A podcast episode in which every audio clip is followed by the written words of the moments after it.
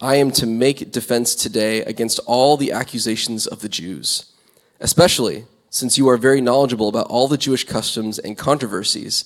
Therefore, I beg you to listen to me patiently. All the Jews know my way of life from my youth, which was spent from the beginning among my own people and in Jerusalem. They have known me for a long time, and if they are willing to testify that according to the strictest sect of our religion, I lived as a Pharisee. And now I stand on trial because of the hope in what God promised to our ancestors, the promise our 12 tribes hope to reach as they earnestly serve him night and day. King Agrippa, I am being accused by the Jews because of this hope. Why do any of you consider it incredible that God raises the dead?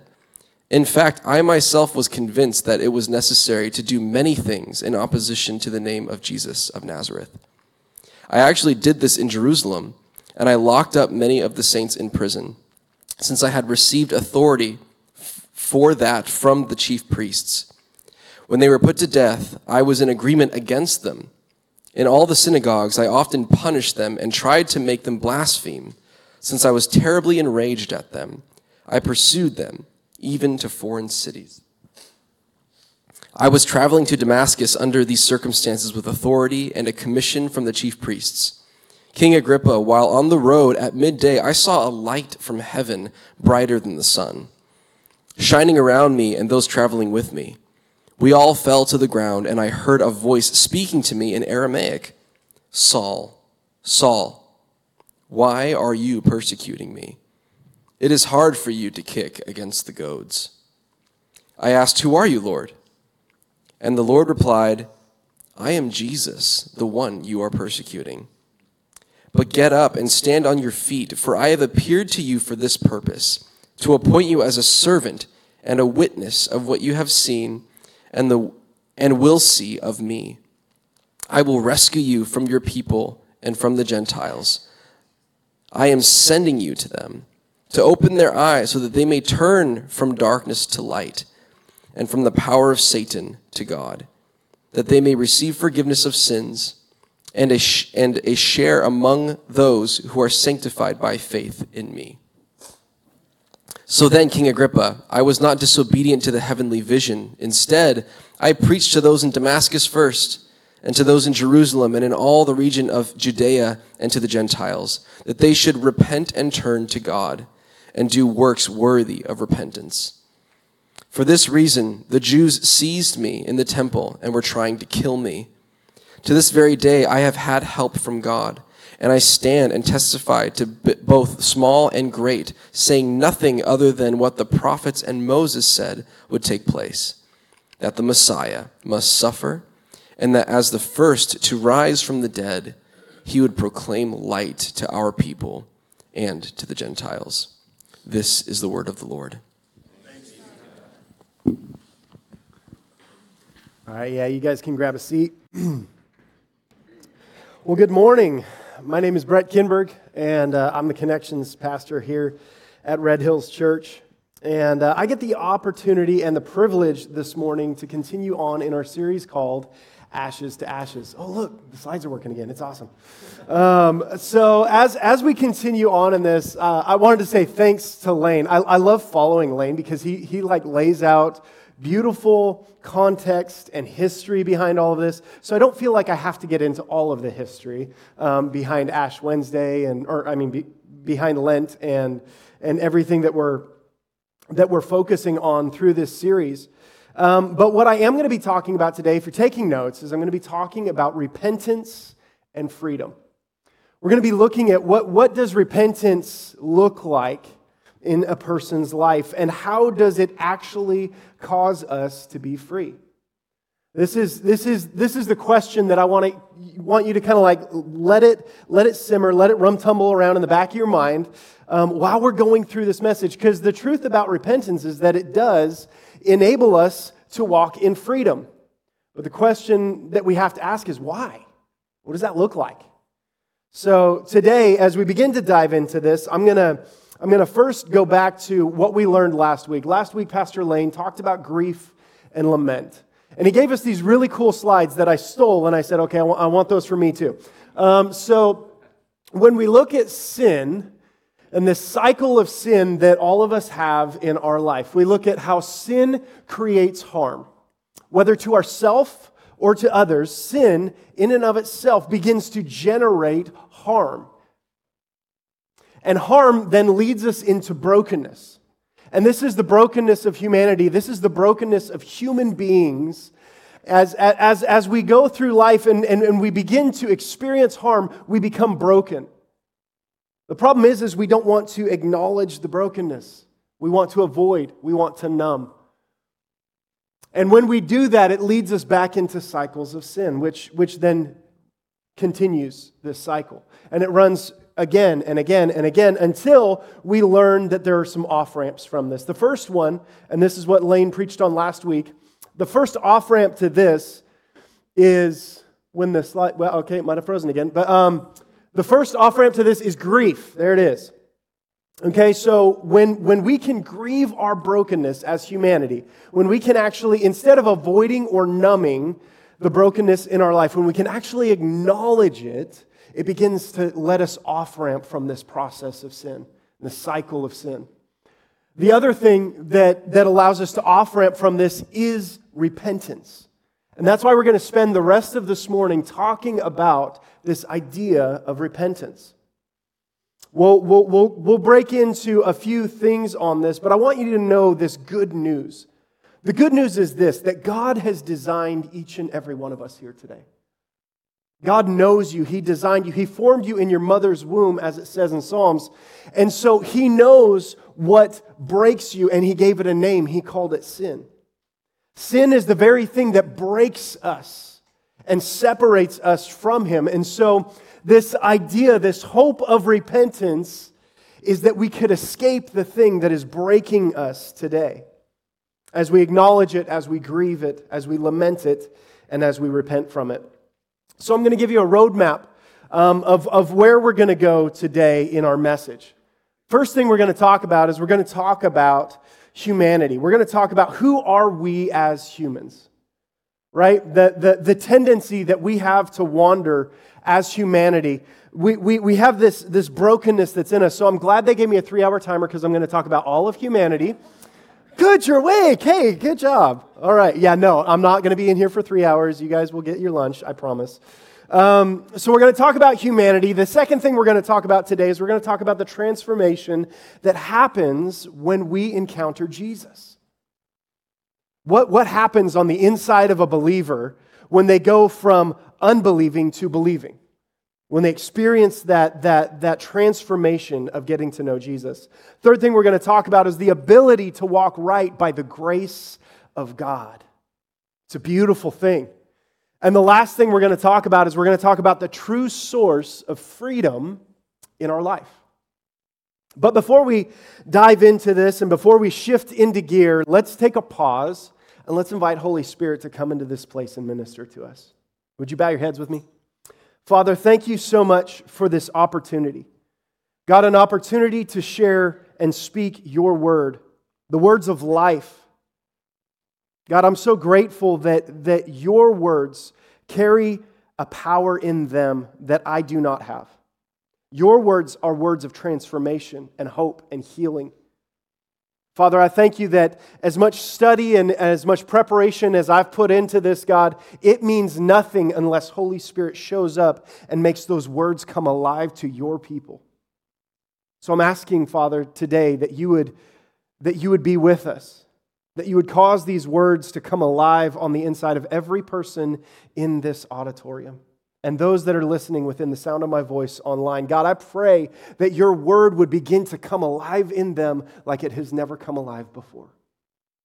God, I'm asking for your grace this morning, and I'm praying this in Jesus' name. Amen. Amen. All right, well, let's dive in. First thing we're going to talk about who are we as humans? Um, this, this obviously is a very rich history um, as we look in Genesis, we look at God creating humanity in the very beginning. Right? On the sixth day, he created man. He puts them in the garden. He forms them from the dust of the ground. He breathes life into them. And then he looks at this creation. he says, It's so good. What I've made is so good, it's beautiful. And so when God creates man, he puts him in the garden, he has a design and a purpose. And that design and that purpose is for us to be in relationship with God, right? That we would walk with God in the cool of the day, that, that we would have heart to heart, right? We would have that conversation, that, that, that we know one another. And this was God's hope and his desire for, for humanity. And the problem is, is that man decided and, and was deceived into believing that there was something more than a relationship with God. I mean, come on, we're talking about the creator of the universe, right? But man thought, no, there's, there's something he's keeping from me. I want something more. I want something that I can taste. I want something that I can experience in a different way. When the enemy came and he deceived Adam in the very beginning, Adam's heart turned from the idea that God has my best interest in mind, and he believed the lie that there's something else that I can have outside of a relationship with God. And the brokenness of sin entered into humanity. We thought that there was more than a relationship with God. And so we see this brokenness of humanity go down through the generations. We see all of these events unfold throughout humanity, and it happens over and over again until we get to this, this place where there are these 12 tribes of Israel. These 12 tribes have been taken into captivity, and God looks down on them. He says, These are my people. These are the ones that I've chosen, and I want relationship with them. So, what does He do? He frees them from slavery through miracles, right? He comes in, all the plagues happen, and God delivers His children of Israel from Egypt. He says, We get to go be together and have heart to heart conversations again. And so he brings them out into the wilderness, and what happens? They follow God into the wilderness. They're excited because they just got liberated from slavery. They follow God out into the wilderness, and the moment they get out there, they go, But, but back in Egypt, we had like really good food. We had good soup, we had good meat, we had good bread, and out here we have, well, what is it? Uh, it, it's okay, it's food, but you know, uh, that's the literal translation of manna. So we had one person laugh who knew, who knew his theology. Thank you. Um, uh, and, and so they get out in the wilderness, and the problem is, is God is asking them to come have relationship with Him again, right? He's calling them away, saying, "I want to have relationship with you," and they say, "Okay, we'll have relationship with you, but we're hungry." Okay, we'll have relationship with you, but we're thirsty. And they keep doing this thing that, that the Bible talks about in, in Hebrew. The word to repent means to shuv, or, or the literal translation is to shuv, which means to turn and face in an opposite direction. Okay? And so they shuv and they follow God, but then they shuv and they turn back to the way that they knew how to do things, even though it was broken. And it separated them from God. They wanted that rather than relationship with God. And so we see the brokenness of humanity continue to perpetuate throughout generation after generation after generation. And God gave them, He gave them a covenant that gave them opportunity to have relationship with Him, but they would constantly turn from that covenant and be rebellious and turn their hearts away from Him. And so finally we see Paul, and he says, I am one of these people. I grew up among Israel. I grew up in, in, in a, a school where I understood the strictest laws of our community. I knew how to do it right. I knew how to live right. I knew how to talk right. I knew how to check every box. I knew, knew how to cross every T, dot every I. That was me. But the problem was is he still didn't have God's heart. So much so that we look at his life and, and, and as he's recounting his story of his interaction with Jesus, he says that as I, I came into this, this sorry, as, as he's going through his story, as he's talking about who he was, he begins talking about how he was persecuting Christians. Why? Because he was trying to live according to the laws that had been generated by man so that they could live according to what they understood, what they knew, and what they could control. And this is humanity. This is who we all are. We all find ourselves in this place sometimes, right? See, we, we, we try and do it in, in our own strength, in our own understanding. We are still prideful today. We try and create systems that make us feel right because we can check the boxes, but our heart is not with God. And God's asking us to come with Him, and, and, and He's inviting us into an encounter with Him. And so that brings us to our next point. What happens when we actually come in contact with Jesus? Right? The reason I had Lane read this entire story is because I needed us to see what, what we look like in humanity before Christ. It is a man made way of trying to be right and do right rather than recognize that He already did everything we have need of. We come into this encounter, right? So, so we read in verse 15, He asks, Who are you, Lord?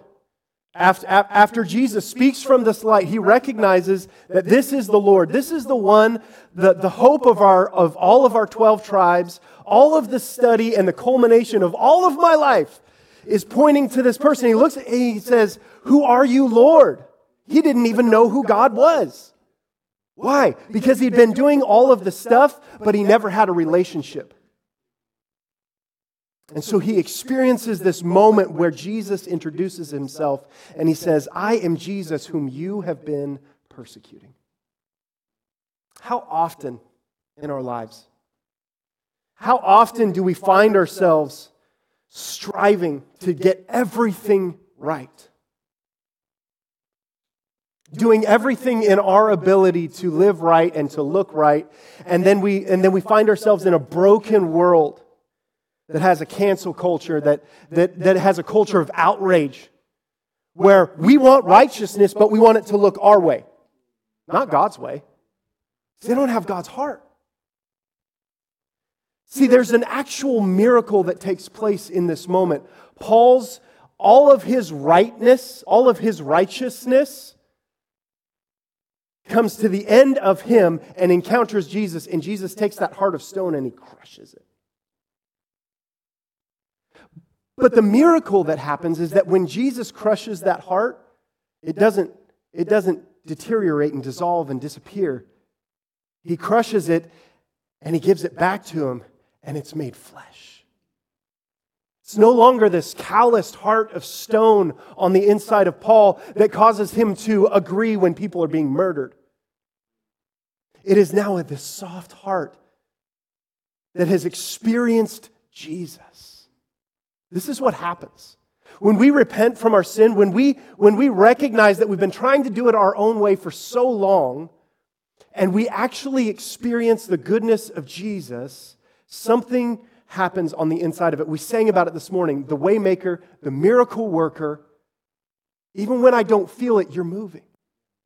When I don't see it, you're moving. You're here. You're wanting to do something. And when we actually open our eyes and recognize that He's standing right in front of us, offering us this opportunity for Him to take our heart and to break apart all of the calluses and the roughness and the stone that is who we are before we are introduced to Him. And then He gives it back, and it's healthy and it's vibrant and it feels again. When that cycle of sin breaks, we become something new. We become a new creation through repentance. Sin no longer has an ability to cause harm when we repent. Why? Because we take it and we give it to that encounter with Jesus and we say, You did it. You've done enough. And this leads us to our next point, which is the ability to walk right by the grace of God. See, Paul comes through this, through this encounter with Jesus, and Jesus says of Paul, I'm going to have you be a servant of mine. I'm going to have you be a witness to all of these people, right? He says,